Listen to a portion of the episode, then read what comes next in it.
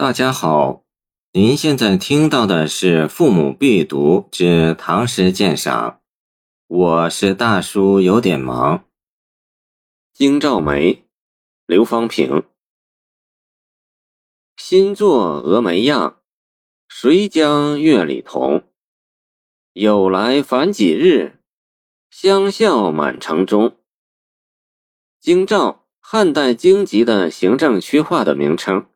为三府之一，三国魏时置京兆郡，唐时为京兆府，置长安。这里指长安。京兆梅，汉代人张敞曾为京兆尹之职，敢直言，言赏罚，常为其妻画眉，使长安传张京兆梅舞之说。峨眉。指女子长而美的眉毛。诗的一二两句是说妇女们都竞相画眉，谁能描画的与月中嫦娥的眉毛一样呢？诗中没有答案。其实那答案大概就是诗题“京兆眉”。诗的发展也在这里做了一个空中翻转，因为世人都以京兆眉美得如同嫦娥之眉。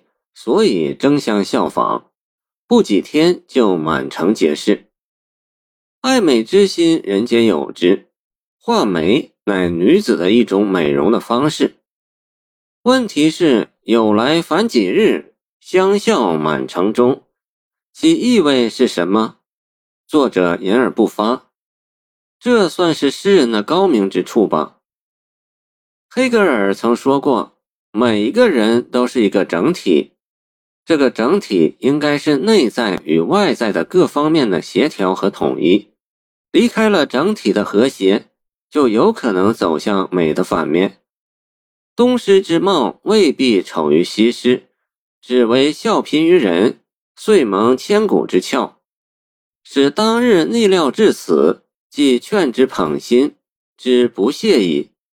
见明李渔、李笠翁曲画。东施的可笑不在其貌，而在于求美的手段与目的、愿望与结果相悖。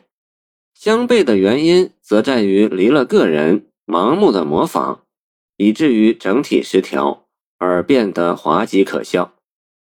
同样道理，世上既无完全相同的人，也无绝对相同的脸，却人人脸上画着两道京兆眉。不难想象，那是一种什么样的景象？恐怕不仅仅是滑稽可笑，而且简直叫人望而生厌了。为什么有了东施效颦，还会出现满城笑眉呢？笑是创造的反面，它轻而易举，所以也最易成风。见风而动者，也就绝非一时一事。